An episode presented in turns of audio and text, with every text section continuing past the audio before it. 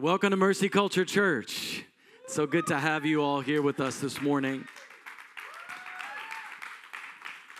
This morning, we're going to do things a little bit differently today. How many of you have enjoyed the presence of the Lord in the place today? His presence is here. He's here week after week. Look at your neighbor, say it's like this every week. It really and truly is. Uh, my name is Les. I'm the lead pastor here at Mercy Culture Waco. And uh, this morning we're, we're doing things a little bit differently. Every now and then there's a word that is released at our Fort Worth campus that I feel like God is releasing to Waco as well. And so from time to time, for those of you that don't know, Mercy Culture is one church in multiple locations. So we have a house in Fort Worth, Texas. And uh, the founders of Mercy Culture in Fort Worth Pastor Landon and Pastor Heather Schott pastor the church there in Fort Worth, and Pastor Heather delivered a message a couple of weeks ago that I know is a prophetic declaration for this house as well. And so this morning, I want you to lock in with me. We're going to watch this video, and when we get into our new building, which is coming soon, amen. Praise the Lord. If you don't know, this is our temporary location we're remodeling the building right outside those doors we'll be in And just, you know, as soon as they get done. Praise the Lord. When we get in there, we'll have a better setup for us to watch it, but I just want us to hone in because this is not just a message today, there's a prophetic declaration, and there is a spirit of deliverance in the room. So I want everybody to just bow your head and close your eyes. You would, would just begin to pray in your heavenly language with me. We're not prophesying in tongues. The Bible says that we build ourselves up in our most holy faith. And when we pray in our heavenly language, that we pray the mysteries of heaven. We pray things that we could never know. We pray the perfect will of the Father.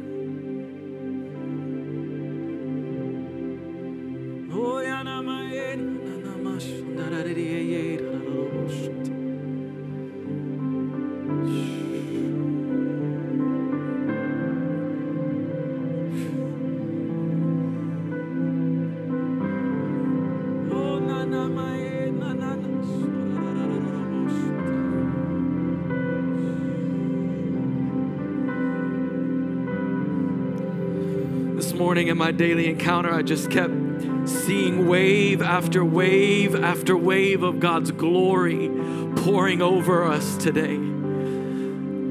That the waves of His glory would move from first service to second service, that the waves of His glory would never stop. If you've ever stood on the beach and you've looked at the ocean, it's just wave after wave after wave. It's just never ending. So, Father, send waves of your glory. That even as we watch this message this morning, as this message is playing on video, just send wave after wave of your glory. As Pastor Heather is preaching this morning, I pray that in the midst of this video message that people would be delivered and set free. God, we thank you that there is no time there is no distance, there is no space in the Spirit. So, even though this message was preached weeks ago in Fort Worth, it was intended for today, for us, for those of us that are in this room this morning. So, Father, we receive. Just tell them, say, I receive today. We thank you, Holy Spirit. You know, there are times as a pastor, that um, I really don't know what to do. And last week, just keep playing, yeah. Last week, we had worship for like seven hours. If you weren't here last week, how many were here last week? It was uh, wild. And we started service, and then it just didn't end. And then we went on, and I dismissed like four times, and the worship team was like, "Forget you," and they just swapped out a new worship team and just kept going. I'm like, "Go get your kids." I don't know what to do.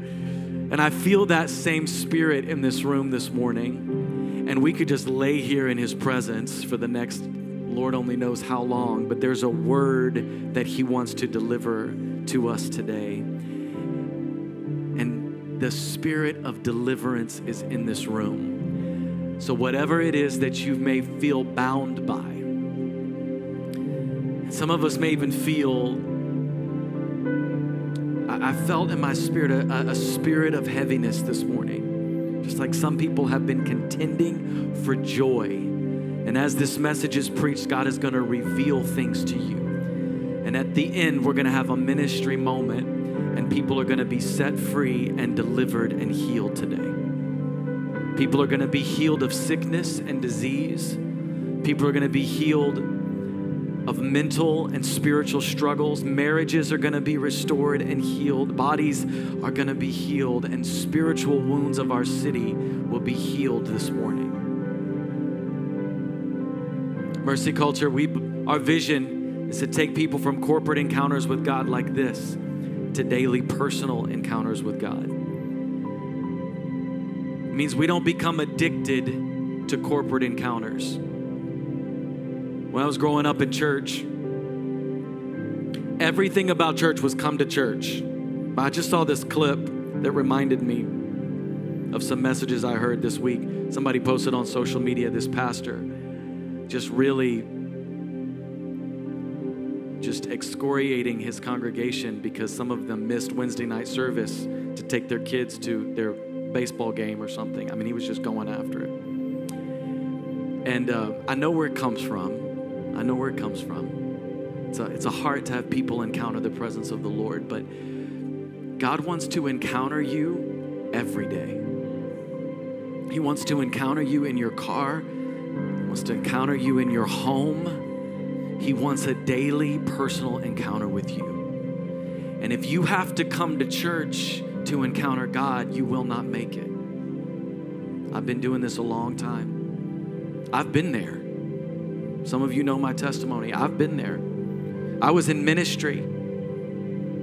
I was leading worship with my wife every Sunday of the world. Three time, three Sunday services and one Saturday night and a Wednesday night and preaching and ministering and my heart began to grow cold. I was separated from the Lord. And winds came and the storm came and I was hurt by people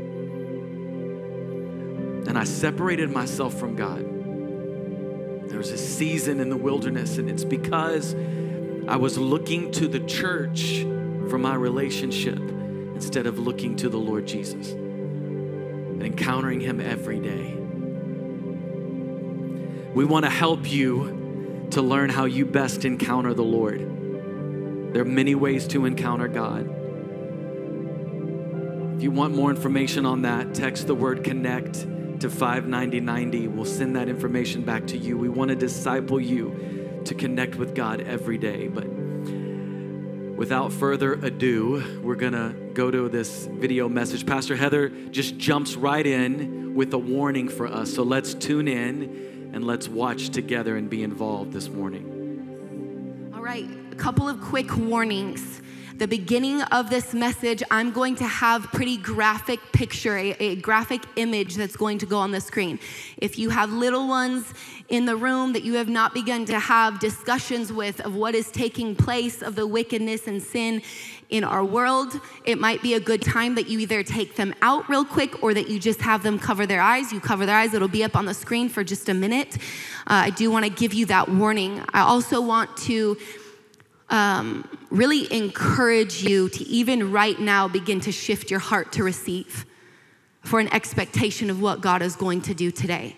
I believe that this message of what I'm about to really minister and prophetically release over you is going to prepare you for the altar ministry time. And so I just encourage you, even now, to just make your heart tender, begin to submit your heart uh, to the ways of the Lord. Uh, you can text notes to the number that's on the screen, and we will be in Exodus 13, verse 3 through 9. It says this And Moses said to the people, Remember this day in which you went out of Egypt, out of the house of bondage. Say bondage. For by strength of the hand of the Lord, say dunamis, he brought you out of this place No leavened bread shall be eaten, and on this day you are going out in the month of Abib. And it shall be when the Lord brings you into the land of the Canaanites, the Hittites, the Amorites, the Hivites, and the Jebusites, which he swore to your fathers to give you, a land flowing with milk and honey, that you shall keep the service in this month. Seven days you shall eat unleavened bread, and on the seventh day there shall be a feast to the Lord. Unleavened bread shall be eaten seven days, and no leavened bread shall be seen among you, nor shall leaven be seen among you in all of your quarters. And you shall tell your son in that day, saying, This is done because of what the Lord did for me when I came up out of Egypt or the house of bondage. It shall be a sign to you on your hand and as a memorial between your eyes that the Lord's law may be in your mouth. For with a strong hand, say, Dunamis the Lord has brought you out of Egypt or has brought you out of bondage. I heard the Lord say for this Sunday the enemy is obsessed with bondage, but I am obsessed with freedom.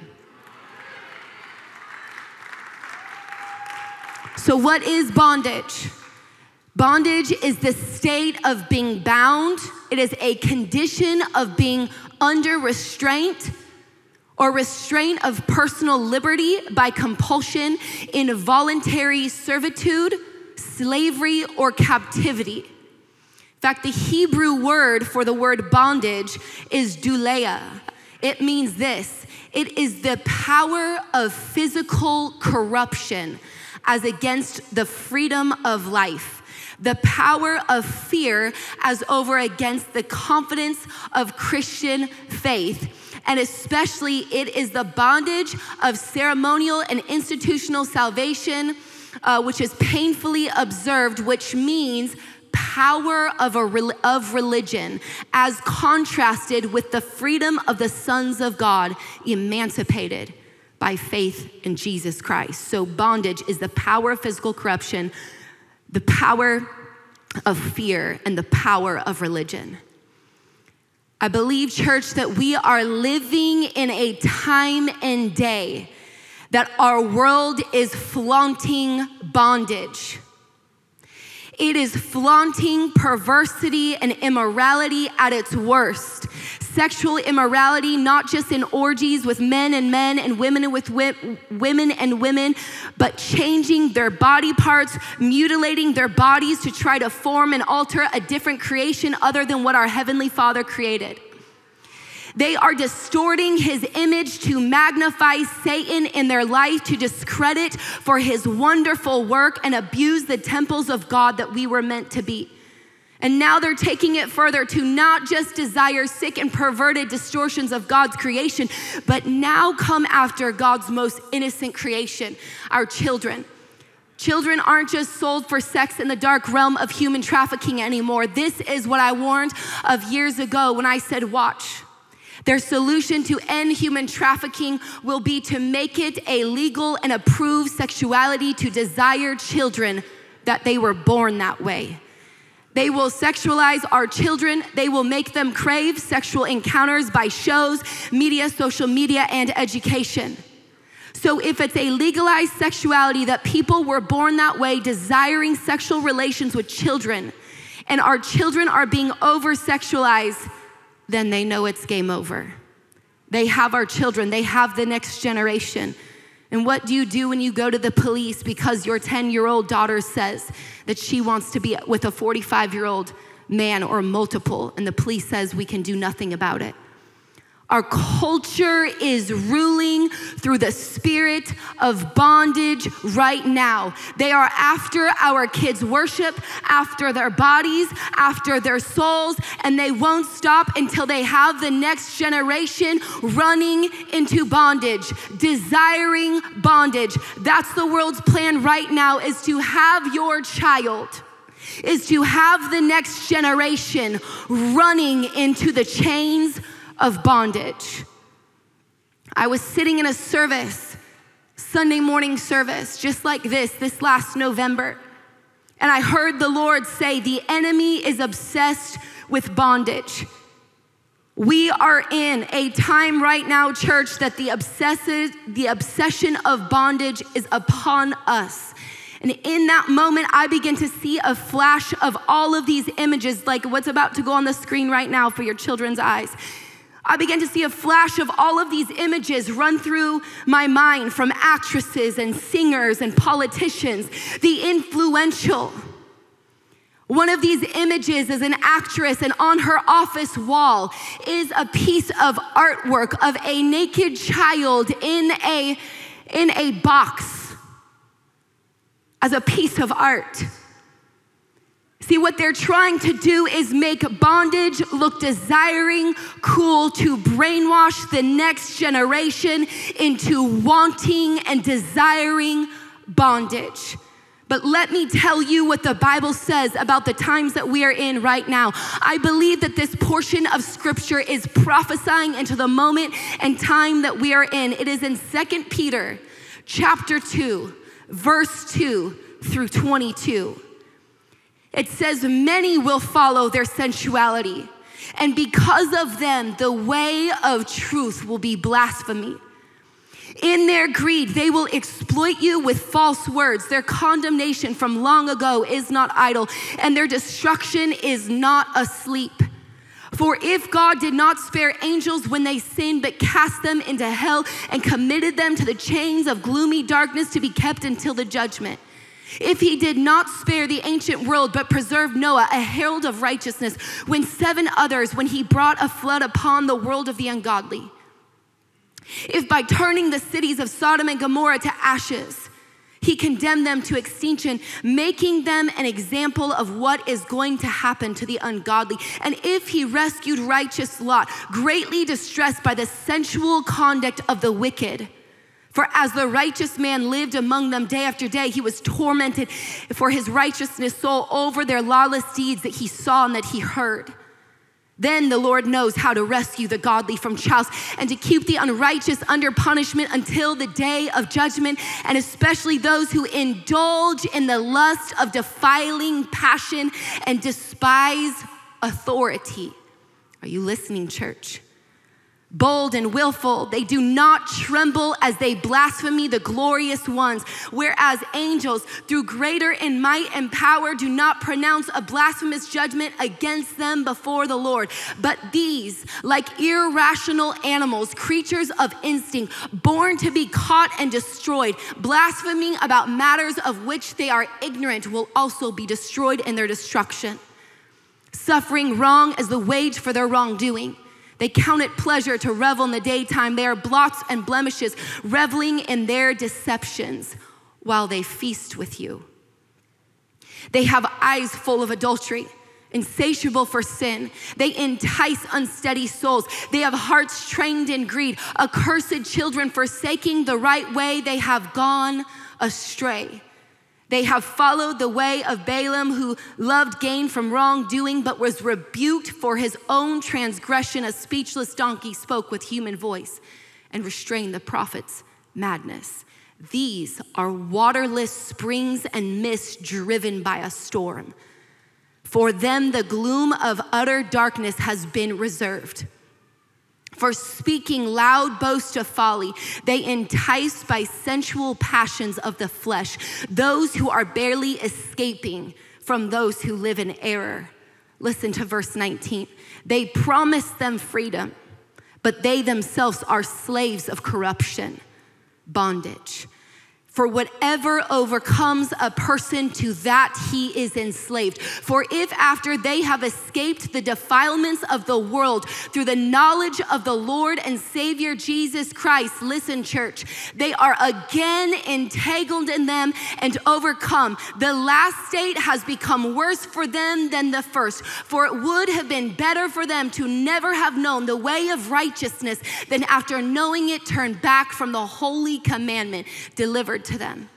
What the true proverb says has happened to them. The dog returns to its own vomit, and the sow, after washing herself, returns to wallow in the mire. Church, Not only does this portion of scripture describe what is coming to those leading and influencing in this perversity, in this bondage, but I believe that this is a warning for us. This is a warning for the church to not become entrapped or entangled in the world's ways. For the scripture says it would be better for you or for them to have never have known the right way, to have never have known Jesus, to have never have known truth and to know it and to turn your back on it and to follow in the world's ways. This is a warning I believe for these times as we are flooded with everything around us in perversity, the news, shows, social media, everywhere that we go, that this is the time, this is the age, this is freedom for these types of people. That if we begin to get entangled in what the father of lies is putting out as truth, the Bible says it is far greater for us to fall away from knowing the truth and to have never have known him. Can we just pray right now? Lord, I just pray right now. I thank you that your Holy Spirit first is here. I pray that you would open ears. Spiritual ears would begin to open right now in this moment. Spiritual eyes would begin to open. Hearts would soften, oh God. And I pray would receive this word that you have for us today.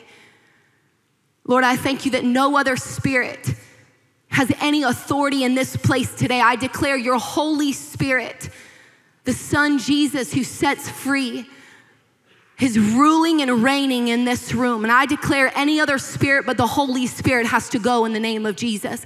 I declare that you would come in a jealous way for your sons and daughters to grab a hold of their minds, their hearts, their, their marriages, their children, their families, everything of who they are. Lord, even right now, we just submit ourselves. We draw our attention to you, Father. We draw our attention to you, Yahweh, and we declare your way, not our way. Your ways your mind, your righteousness, not our own, which is filthy rags.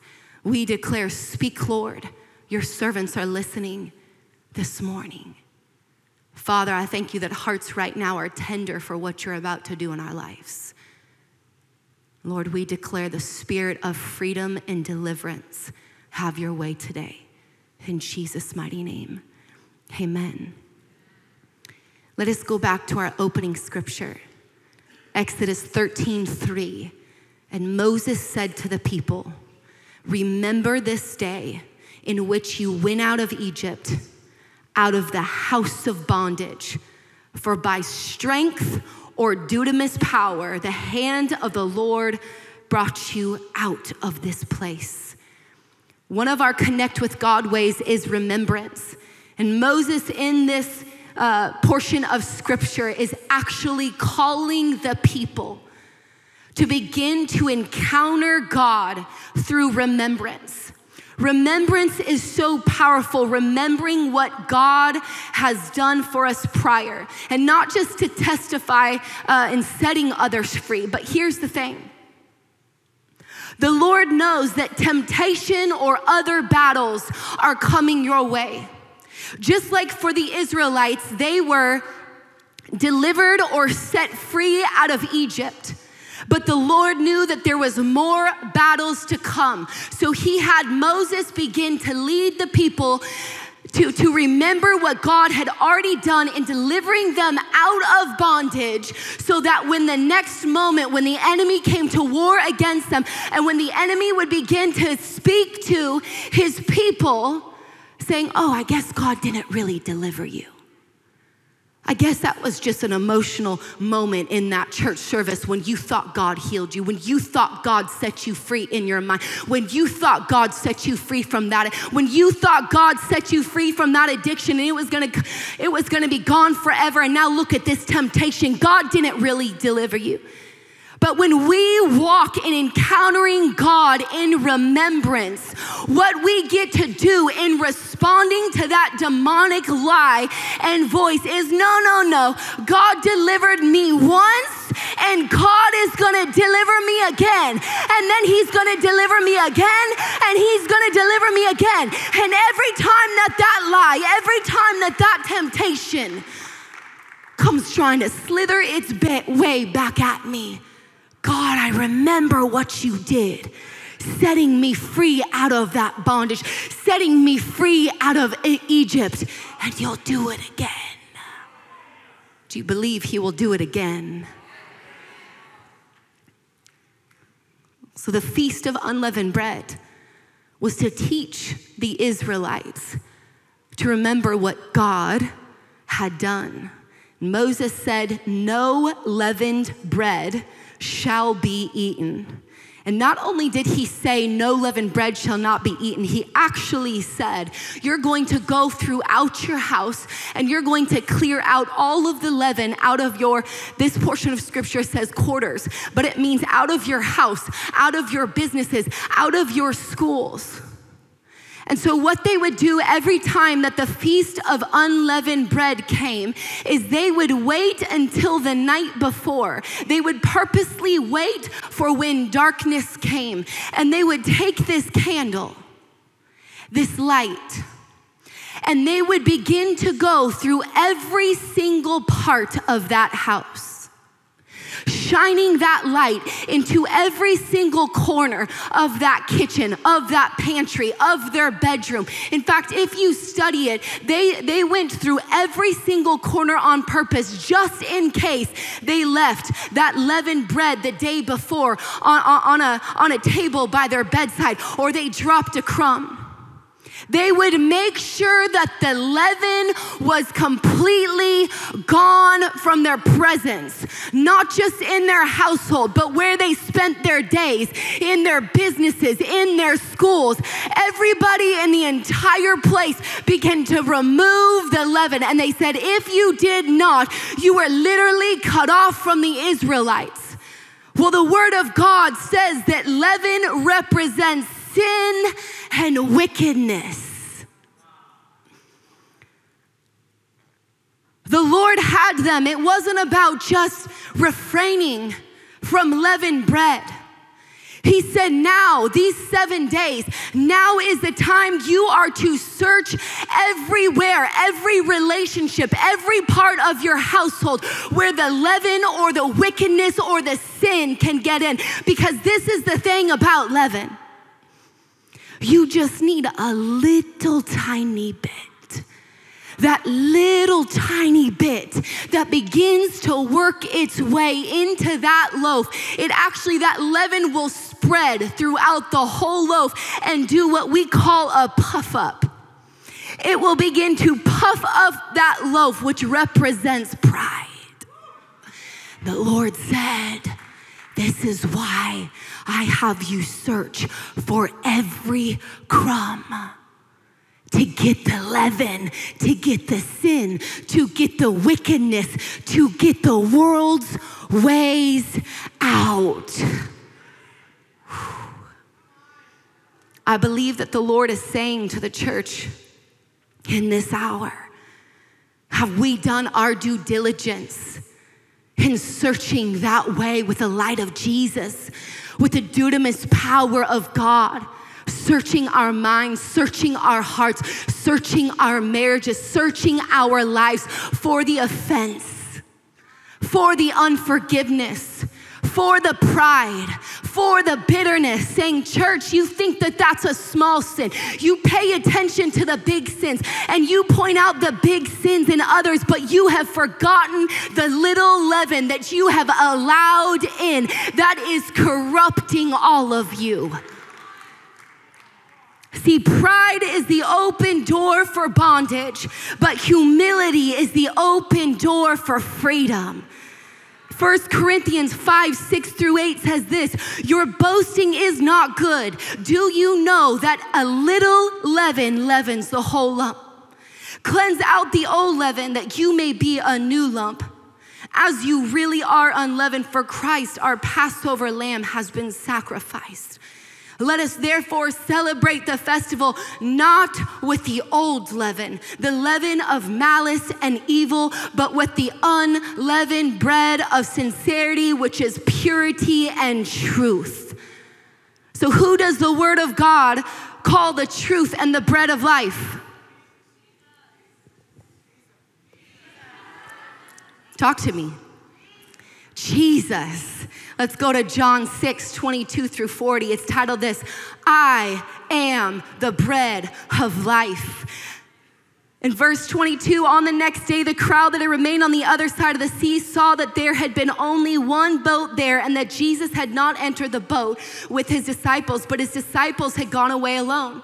Other boats from Tiberias came near to the place where they had eaten the bread after the Lord had given thanks. So when the crowd saw that Jesus was not there nor his disciples, they themselves got into the boats and went to Capernaum seeking Jesus. When they found him on the other side of the sea, they said to him, Rabbi, when did you come here? Jesus answered them, Truly, truly, I say to you, you are seeking me not because you saw signs, but because you ate your fill of the loaves. Do not work for the food that perishes, but for food that endures to eternal life, which the Son of Man will give to you. For on him God the Father has set his seal. Then they said to him, What, what, what must we do to do the works of God? Jesus answered them, This is the work of God, that you believe in him who he has sent. Then they began to testify that Moses led them to eat manna in the wilderness. But Jesus replies back, Truly, truly, I say to you, it was not Moses who gave you the bread from heaven, but my Father gives you the true bread from heaven. For the bread of God is he who comes down from heaven and gives life to the world. They said to him, Sir, give us this bread always. And Jesus said to them, I am the bread of life. Whoever comes to me shall not hunger, and whoever believes in me shall never thirst. Jesus declared to, the, to them, I am the bread of life. And this is why he told the Israelites Keep yourself from the unleavened bread for seven days. Feast on me, but you cannot have me and your sin. You cannot have me and your leaven. So I need you to take like a like a 7 day or a 40 day fast. I need you to set yourself apart. 7 actually means this, the number of perfection and completion and exoneration and healing. Exoneration means this to relieve of a responsibility, obligation or hardship, to completely clear from accusation and blame. The Lord was saying, I need you to take a time period where you set yourself apart where you remove the leaven, where you remove the sin, and then watch what I'm gonna do. I'm going to exonerate you, I'm gonna set you free, I'm gonna relieve you of that shame, of that accusation from the enemy, and I'm gonna begin to set new patterns in you. I'm about to set you a freedom walk with me and walk through this thing with you. Oh, because bondage is not the end all with our King. He's obsessed with setting his people free. Oh, I believe the Lord is, is waiting to come back for his bride until he has a bride that craves the bread of Jesus craves this unleavened bread, this life without sin, this free life that He paid the price for. Hmm. Exodus 13, 17 through 18. Let me say this. The Lord is obsessed with setting you free, church. Why would you not have your eyes set on freedom?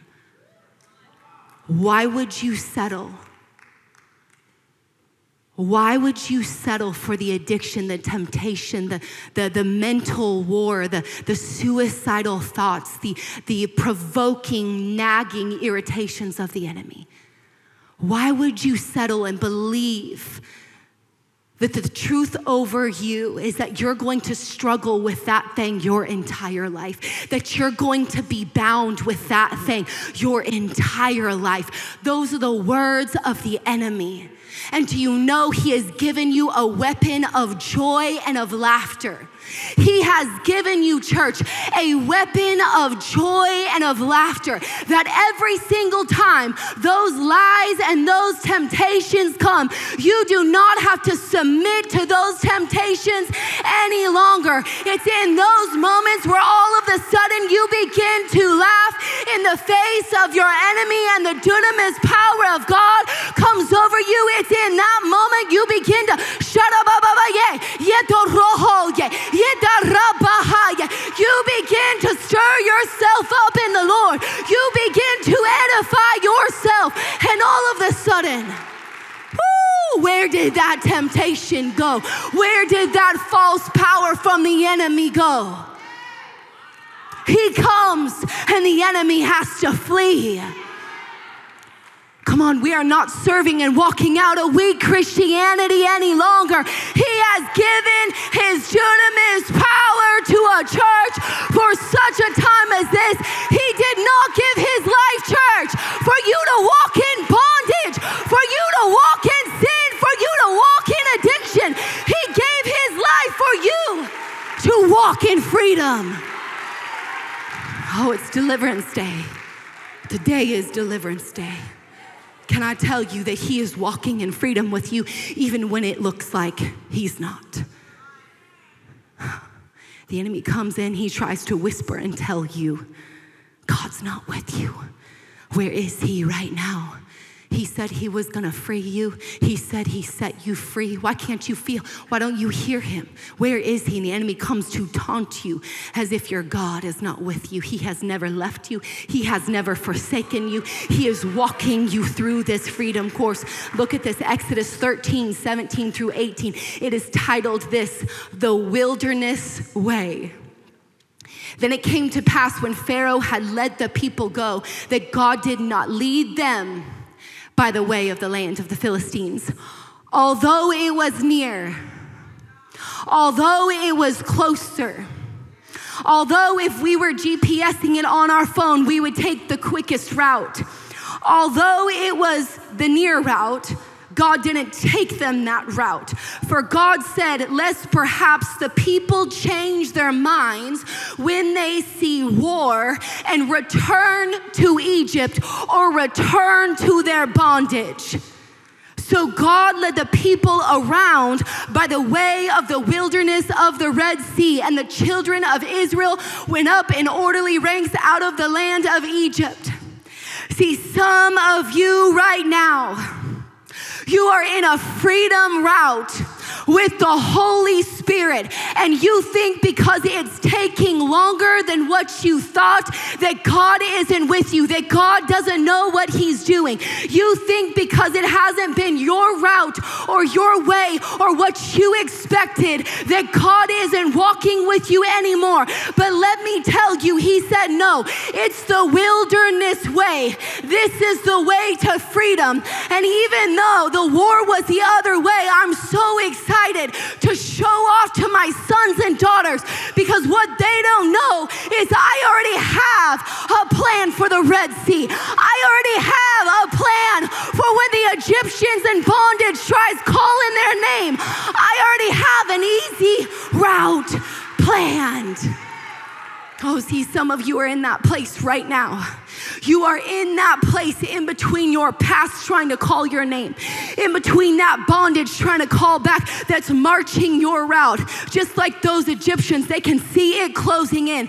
And then on the other side, there's a giant body of water, and you have the Israelites that begin to shake in their boots, thinking, God, why have you forsaken us? This feels hard, not easy. And some of you are in that place where you hear the temptation of your past, the hard things coming your way, and you see something on the other side that says, How in the world am I getting through this? And the temptation is to begin to curse what God said would be easy. Oh, but my pastor prophesied at conference it was gonna be easy. This doesn't feel easy. That's because you don't know the mind and heart of the Lord. And your job is not to know and not to understand everything that God is doing. Your job is to trust God. Your job is to be faithful that even when in the natural it looks like it's not going your way, in the natural it seems hard to trust that His way is gonna be easy. Because can I tell you, can you imagine all of heaven, the, the angels with the Lord up there watching down in this tension place, the Egyptians coming in their, their iron chariots and the Red Sea, and the Israelites begin to quiver, and the Lord's like, watch this. You think a body of water is gonna stop me? You think the Egyptians that I already set you free from is gonna stop me? Do you already know the plans that I have for you, says the Lord? It is not to harm you, it is not to forsake, but it is to prosper you. Oh, the Lord was like, watch this. They're gonna see how great I am in just a second. How great the wilderness way is when I'm about to part this Red Sea. When they're about to see a sign and a wonder like they've never seen before, then they'll declare, Yahweh is great. And guess what? They're gonna easily walk through on that dry ground. Church, do you trust him? Do you trust him? Because the Bible says that God knew when they saw war that they would turn around and run back into bondage. There's a war going on in our nation right now. There's a war that's happening in the spiritual realm right now. We are in a war. And I want to know, church, do you trust him or do you run when it gets hard? Do you run when your past comes calling you? When temptation, when wars and battles come to your family, is the temptation to curse this freedom route, this freedom journey that God has taken me on? Or is it, God, I trust you? God, I trust you. I believe your trust in God is being tested in this hour. Will you run when war comes? Do you trust Him with His route and His plans for your life when it doesn't make sense in the natural? When it feels like your bondage is coming back for you, do you submit to your bondage? Or do you submit, submit to the freedom ringer? Who do you submit? What voice? when it comes your way? Do you submit yourself to? Do you curse the freedom course that God has put in front of you? Do you trust Him, church? Exodus 14, 10 through 12, this is the Red Sea crossing. It says, When Pharaoh drew near, the children of Israel lifted their eyes, and behold, the Egyptians marched after them, so that they were very afraid. And the children of Israel cried out to the Lord. Then they said to their leader, Moses, because there were no graves in Egypt, have you taken us away to die in the wilderness? Why have you so dealt with us to bring us out of Egypt? Is not is this not the word that we told you in Egypt, saying, Let us alone that we may serve the Egyptians, or let us alone that we may stay in our bondage? For it would have been better to, for us to serve the Egyptians. It would have been better, they were saying, for us to serve in bondage than that we should die in the wilderness. See, the battle came and they began to cry out for their bondage again. Christians, this is us too often. That when it gets hard, when it's not our way, we begin to be tempted with running back running back to our old ways, running back to that old city, running back to that old position, running back instead of expanding territory for the kingdom of heaven, trusting God with the route He's placed within us. Galatians 5 7 through 9, 13 says this You were running so well. Who hindered you from obeying the truth? This persuasion is not from him who calls you. A little leaven leavens the whole lump. For you are called to freedom, brothers. Only do not use your freedom as an opportunity for the flesh, but through love serve one another. I ask you today, church, who hindered you from obeying the truth? What leaven got in? What teaching that wasn't sound doctrine caught in?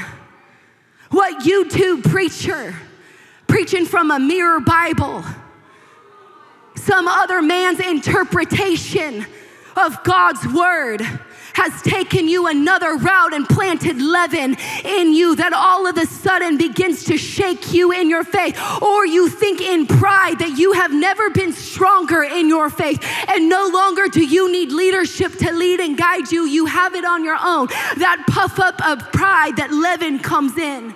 What? To bring you back into bondage. Galatians 2 4 says, and this occurred because of false false brethren or false believers secretly brought in who came in by stealth to spy out our liberty which we have in Christ Jesus that they might bring us into bondage. Do you know that there are demonic spirits that are sent on assignment to you? Get that deception in plant this seed of doubt, plant this seed of unsubmission, plant this seed of offense. See, it will come any possible route. It's wild. We are living in an era where screens that are ran by Jezebel are in our faces consistently the screens that are in front of your face and the next generation's face is not ran ever by godly men. None of it is. Yet we are consuming it more than the word, more than the bread of life, more than what God had said. This word, you're supposed to eat it, you're supposed to digest it, it's supposed to fill you. I'm telling you. If Jesus was in the flesh, warning the people that deception and bondage is in front of you and they could not see it, how much more susceptible to, to bondage and to deception are we? In fact, we see it through coming in bondage through deception in John 8 31 through 38. We love the title of this portion of scripture, and then we stop there. It's titled, The Truth Will Set You Free. But let me tell you what Jesus was talking about in this portion of scripture. So, Jesus said to the Jews who had believed him, If you abide in my word, if you abide in my word, then you are truly my disciples, and you will know the truth, and the truth will set you free. Church, it says, if you abide in my word, you will be free. If you don't know the word, or you are being led astray by false prophets or friends that are being led by other false words, how in the world are you going to be set free? Is it possible that you could be walking in bondage without even knowing it? This is what Jesus was warning of. You must abide in my word and the truth will set you free. And this is how they answered him. They answered him, We are offspring of Abraham. And we have never been enslaved to anyone. How is it that you say you will become free?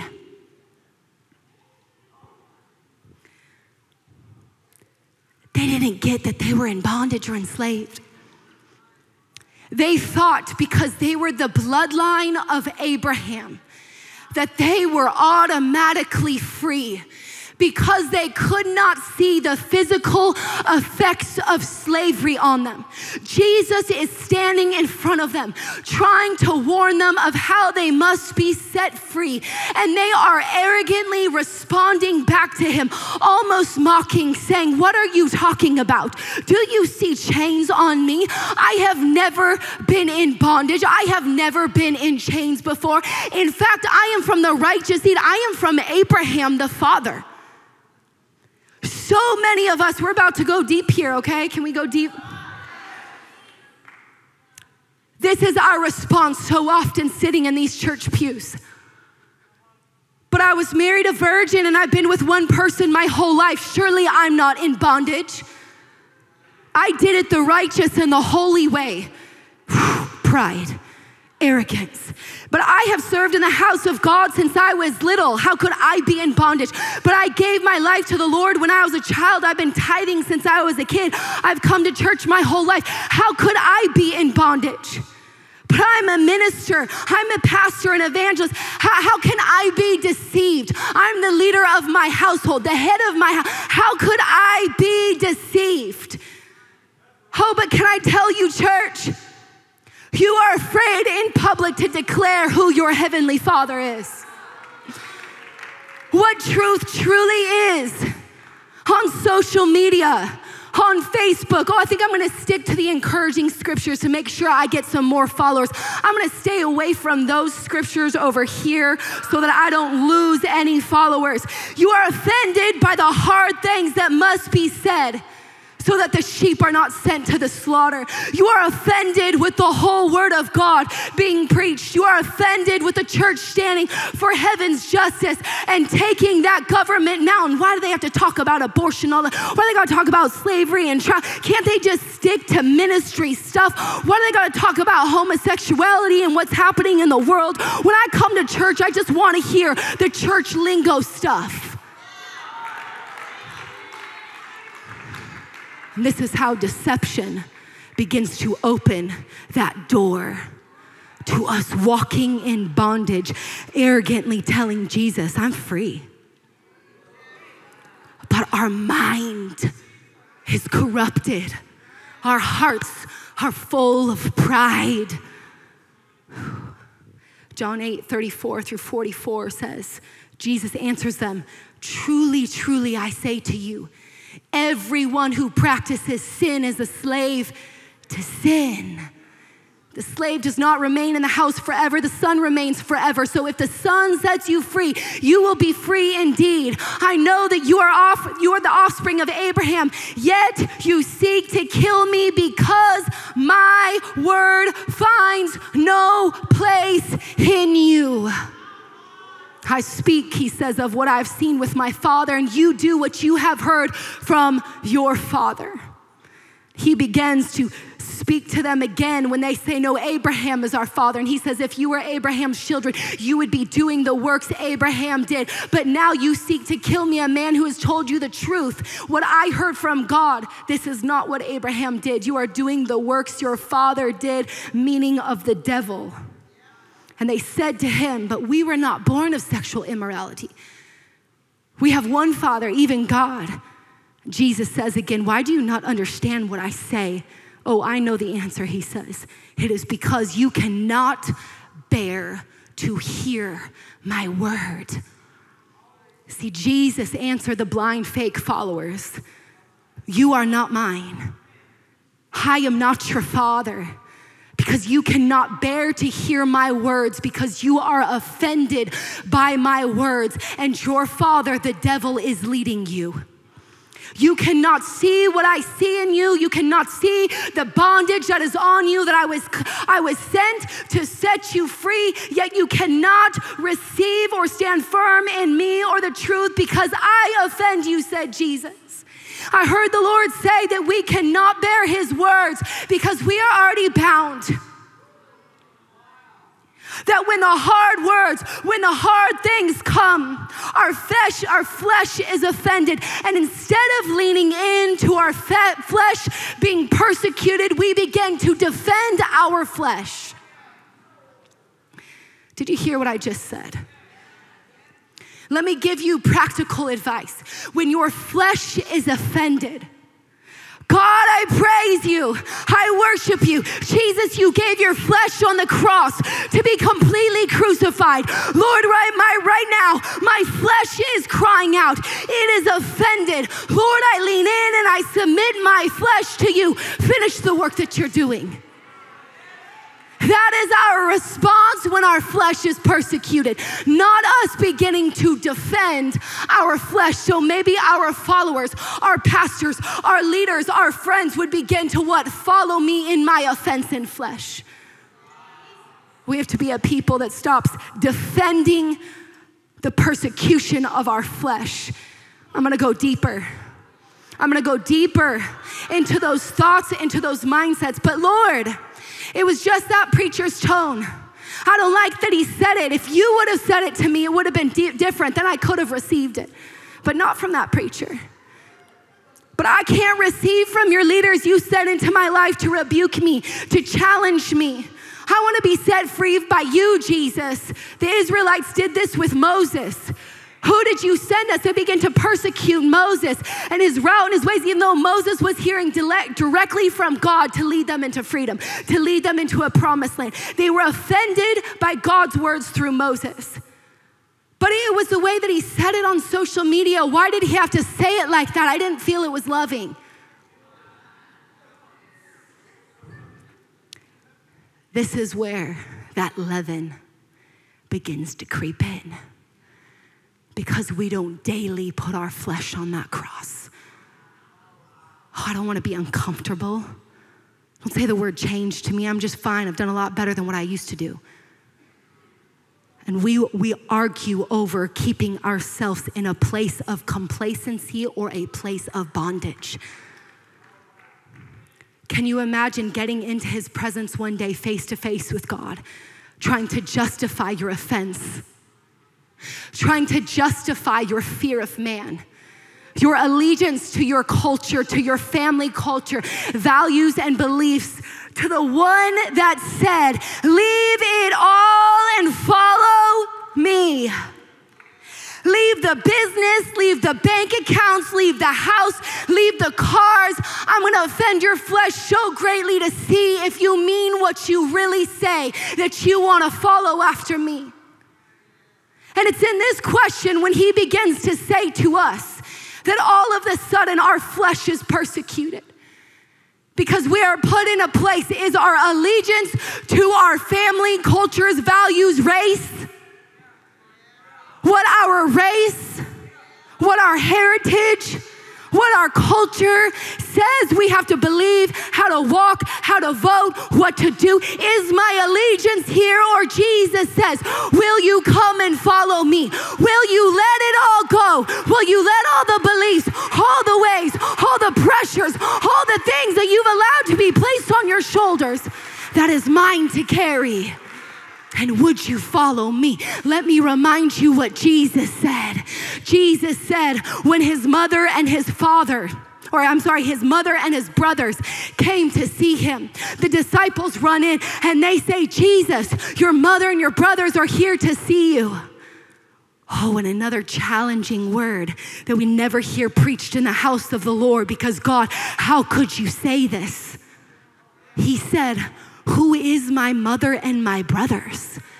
You want to know who my mothers, my mother and my brothers are? It is those that are walking with me doing the will of my Father.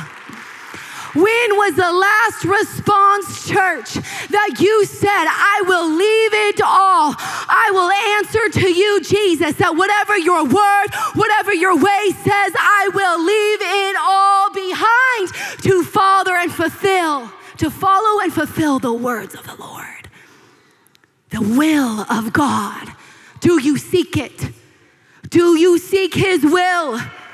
Or are you a slave to this culture, to values and beliefs that you turn every time it tells you you should turn a certain way, vote a certain way, or post a certain way? This square, that square, this square. Come on, is the Holy Spirit, are you His bondservant? Is it His will through you or nothing else? I believe that's the hour we're in where He is calling the body of Christ where in our weakness, he is made strong. Lord, I take off my gifts, my ideas, my, everything, God, what I've done in school, the letters in front of my name, I take it all off to lower myself. Jesus, that I would be a bondservant of your will. This is who Jesus said his family was those that do his will. I believe the church is in an hour when deception is giving its greatest effort. That leaven knows, church, more than you know, a tiny bit has to get in through one crevice, one place, one part of your ear, one part of your eyes, one part of your soul and spirit to corrupt you, to take you out, to make you bitter and offended, to get you unsubmitted. He knows it takes a tiny bit of leaven. And that bondage keeps you from freedom, keeps you from joy, from being a part of this end time army that I believe is going to stand against the enemy, that's going to be a part of preparing a great harvest for him. And you cannot do it from a place of bondage. I believe we are in the times and in the days. I know I'm running out of time. I have to say this. We are in, we are living in times and days that is being written in heaven. I believe if there are future generations, however many future generations, they will talk of the days that we are living in right now, the hour that we are about to walk in next. And I believe there will be people that say, Tell me, Tell me, mercy culture. Tell me the stories. What did God do? Tell me about that march. Tell me about that shift. Tell me about that revival service. Tell me about that sign. Tell me about that. Will you testify to me of the hour that you lived in? We are living in that moment which places a bullseye on your back. The enemy wants to wipe you out from you getting to testify of what he is doing in this hour. Bondage partners with deception. It'll come to you through your own deception or it'll come to you through others' deception. I work in the anti human trafficking realm with survivors. It's such an easy example to share of them being so deceived and not realizing they're in bondage. The majority of, of individuals that are rescued out of human trafficking, when you tell them you are being trafficked, you have been enslaved, you are in bondage, they will look at you like you're crazy. They do not realize they've been in bondage or enslaved. This is how deception comes to partner with bondage to get you into a place that if it's right in front of you, if you're operating in it, you cannot see it. Because deception with bondage is blinding. It blinds your sight for what is true. It numbs your soul to discern what is right, what is good, and what is holy. It, def- deafens your spiritual hearing so you cannot hear God's voice, words, and truth. Your spiritual senses are turned off and partnered with the father of lies. This is how deception works to keep you in bondage. Can I even place a warning because it just came up in my in my spirit?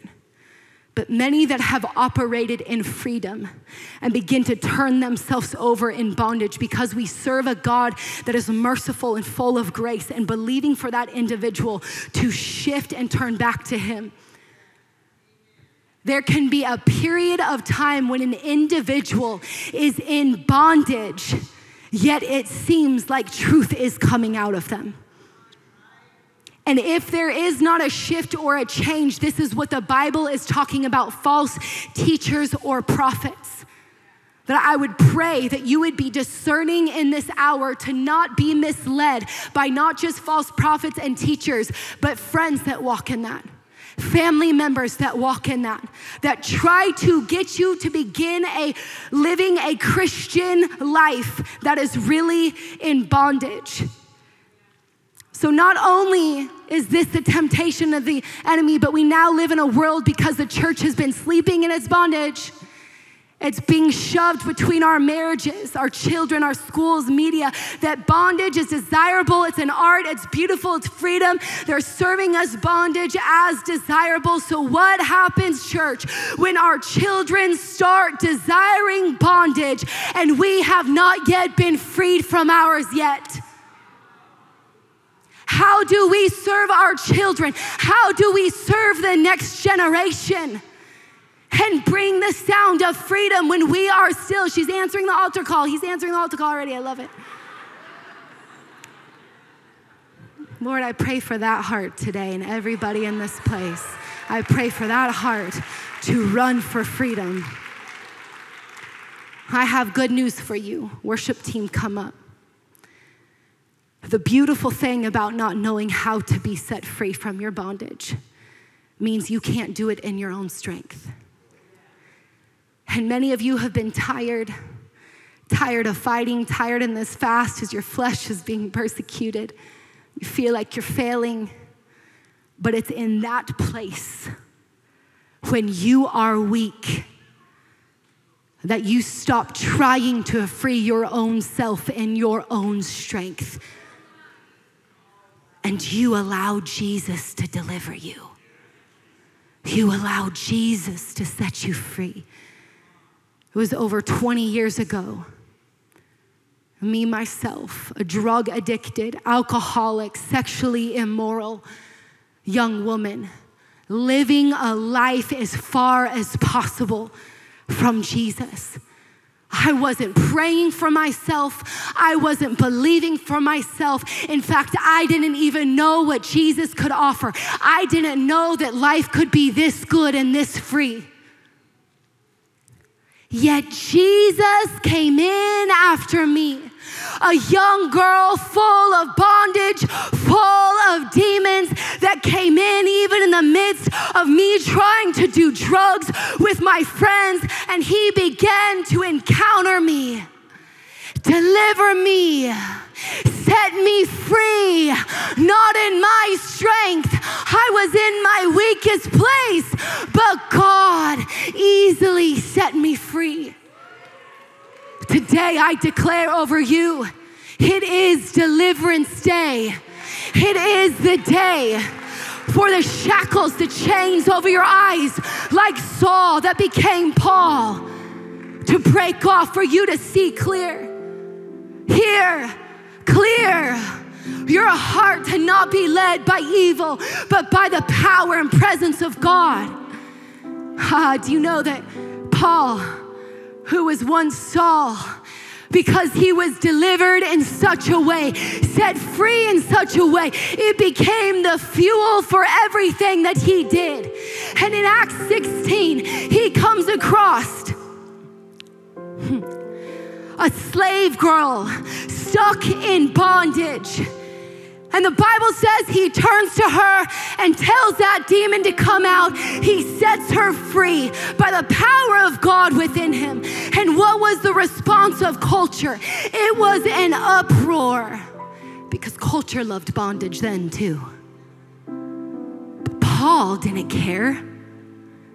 He didn't move, react, minister according to what was happening around him he set free anyways. He was lit with a fire because he remembered what his God had done for him.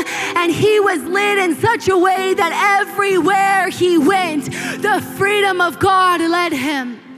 So, what did culture do? Culture threw him in prison, in bondage as I'm reading and meditating on this scripture, I hear the Holy Spirit say, You can't bind up what's already bound in me. we all know what Acts 16, what began to happen. It says that Paul and Silas aren't trying to figure out how to get those bars down and jimmy something and free themselves. No MacGyver moment right there.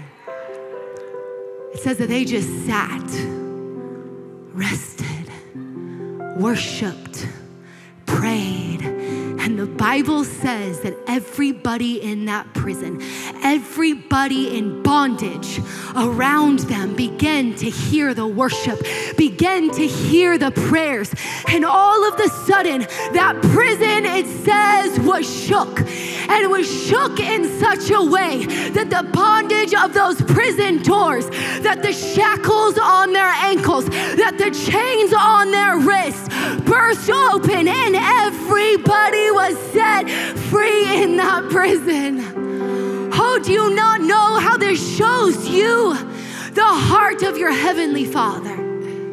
That He wants everyone free. everyone free from bondage, those chains. He said, This is what I paid for. This is why I went to a cross so that my people would walk in freedom, not just in a Christianity religion, but in freedom. Exodus 14 30 through 31, the end of this portion of scripture says this So the Lord saved Israel that day out of the hand of the Egyptians or out of bondage. And Israel saw the Egyptians dead on the seashore. Thus Israel saw the great work or the dunamis power which the Lord had done in Egypt, so that the people feared the Lord and believed the Lord and his servant Moses. Would you stand to your feet this morning? I declare over you today, today is the day that you will be delivered from the house of bondage. Today is the day you will remember that the Lord saved you and set you free. I declare it. Little leaven is about to be exposed. Will you dim the house lights? Just like the Israelites did with the feast of unleavened bread. They went throughout that house. They shone that light. Right now, I want you to not worry about anybody that is around you, not who's standing next to you. You can move around, you can get out of your seat, you can go wherever you want in this room. But what we are about to do is you are about to shine that light that exposes darkness, that exposes leaven. It is called hidden sin for a reason because it hides under veils that seem righteous.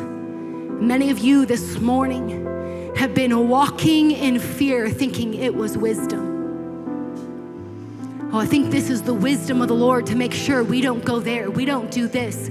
We don't pray over there. We don't stop our car in an, un, in, in an unsafe place. We don't pray here. We don't, we don't sow too much here in case this happens in the world. And this is wisdom, surely, that's speaking to protect ourselves. It's a spirit of fear. It's a spirit of fear, church, that comes sounding like what God has called it wisdom. His job is to protect you, that's His job. So, Lord, I just thank you that right now, would you just close your eyes across this entire room? Close your eyes. That, Father, you would begin to reveal the little leaven. I declare, as your sons and daughters begin to search their hearts, oh God, that you would begin to speak, that you would begin to reveal where that pride, where that envy, where that jealousy, where that unforgiveness, where that selfishness, where that arrogance, where that selfish ambition, where that sexual immorality is. Oh, even right now, would you just begin to ask Him, Yahweh, show me, show me, reveal to me. Come on, every area of your heart, I want you to picture with that candle that you would just begin to go through your mind the thoughts this week. Were they holy thoughts? Were they thoughts of righteousness? Were they His truth? Or was it lies? Was it lies from the father of lies that has been persecuting you, trying to pull you back into an old place of bondage?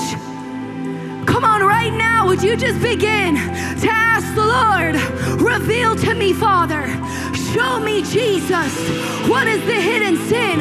What is the leaven? Oh God, we submit ourselves to you right now. Oh, we submit ourselves to you. King Jesus, would you show us the little leaven, the little leaven that's trying to get in right now to take us into a place of bondage? Would you show us the deceitful things that were said to plant seeds of rebellion, to plant seeds of discord, to plant seeds of unsubmission and of fear, oh God? Would you show and reveal right now? Come on, let's just lift our voices. Begin to pray in your heavenly language.